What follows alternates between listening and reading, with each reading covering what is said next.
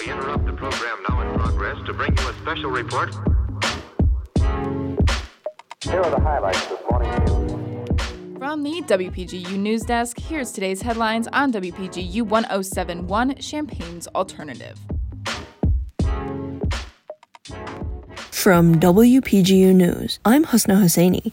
It's Tuesday, June 20th, 2023. A University of Illinois graduate was killed at Neuschwanstein Castle in Germany after being pushed down a steep slope. Another graduate was also pushed, and she's currently recovering in a hospital. The woman killed was Eva Liu, a 21 year old who received a Bachelor's of Science in Computer Science this year. 22 year old Kelsey Chang, who is currently recovering, also received her Bachelor's of Science in Computer Engineering in May. According to the German police, the girls were lured by a 30 year old American who took them to a lookout point in the castle. At some point, the man started attacking Liu, and Chang attempted to stop him before she was pushed down the slope. Officials say that the man attempted to sexually assault Liu before pushing her down the slope as well. The two women fell nearly 165 feet. Liu died overnight, and Chang is said to be responsive. The suspect has been arrested and is in custody.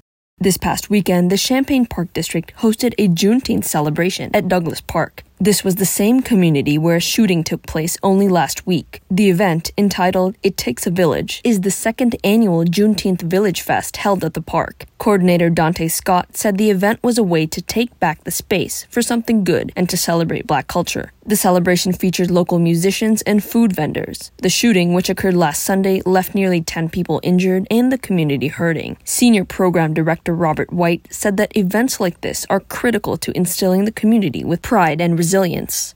Several Champaign residents have been displaced after an apartment balcony caught fire this past weekend. The fire was located at Hunter's Pond in northern Champaign. Fire department officials say the firefighters had to deploy multiple hose lines and ladders to extinguish the fire. No injuries were reported, but damage extended from the balcony of the apartment where the fire started to the roof above the next door balcony. Both apartments are uninhabitable for the time being. Investigators say the fire started near a closet on one of the balconies, but an exact cause has not been determined. The Champaign Fire Department reminds residents to maintain a working smoke alarm in their homes and practice an escape plan. Contributing reporting for this newscast was provided by Elissa Eaton, Bekah Douglas, and Madison Holcomb. Our regional editor is Josie Alameda, and our arts and entertainment editor is Mac Dudley. Our deputy news directors are Elissa Eaton and Caitlin Devitt, and our news director is Madison Holcomb.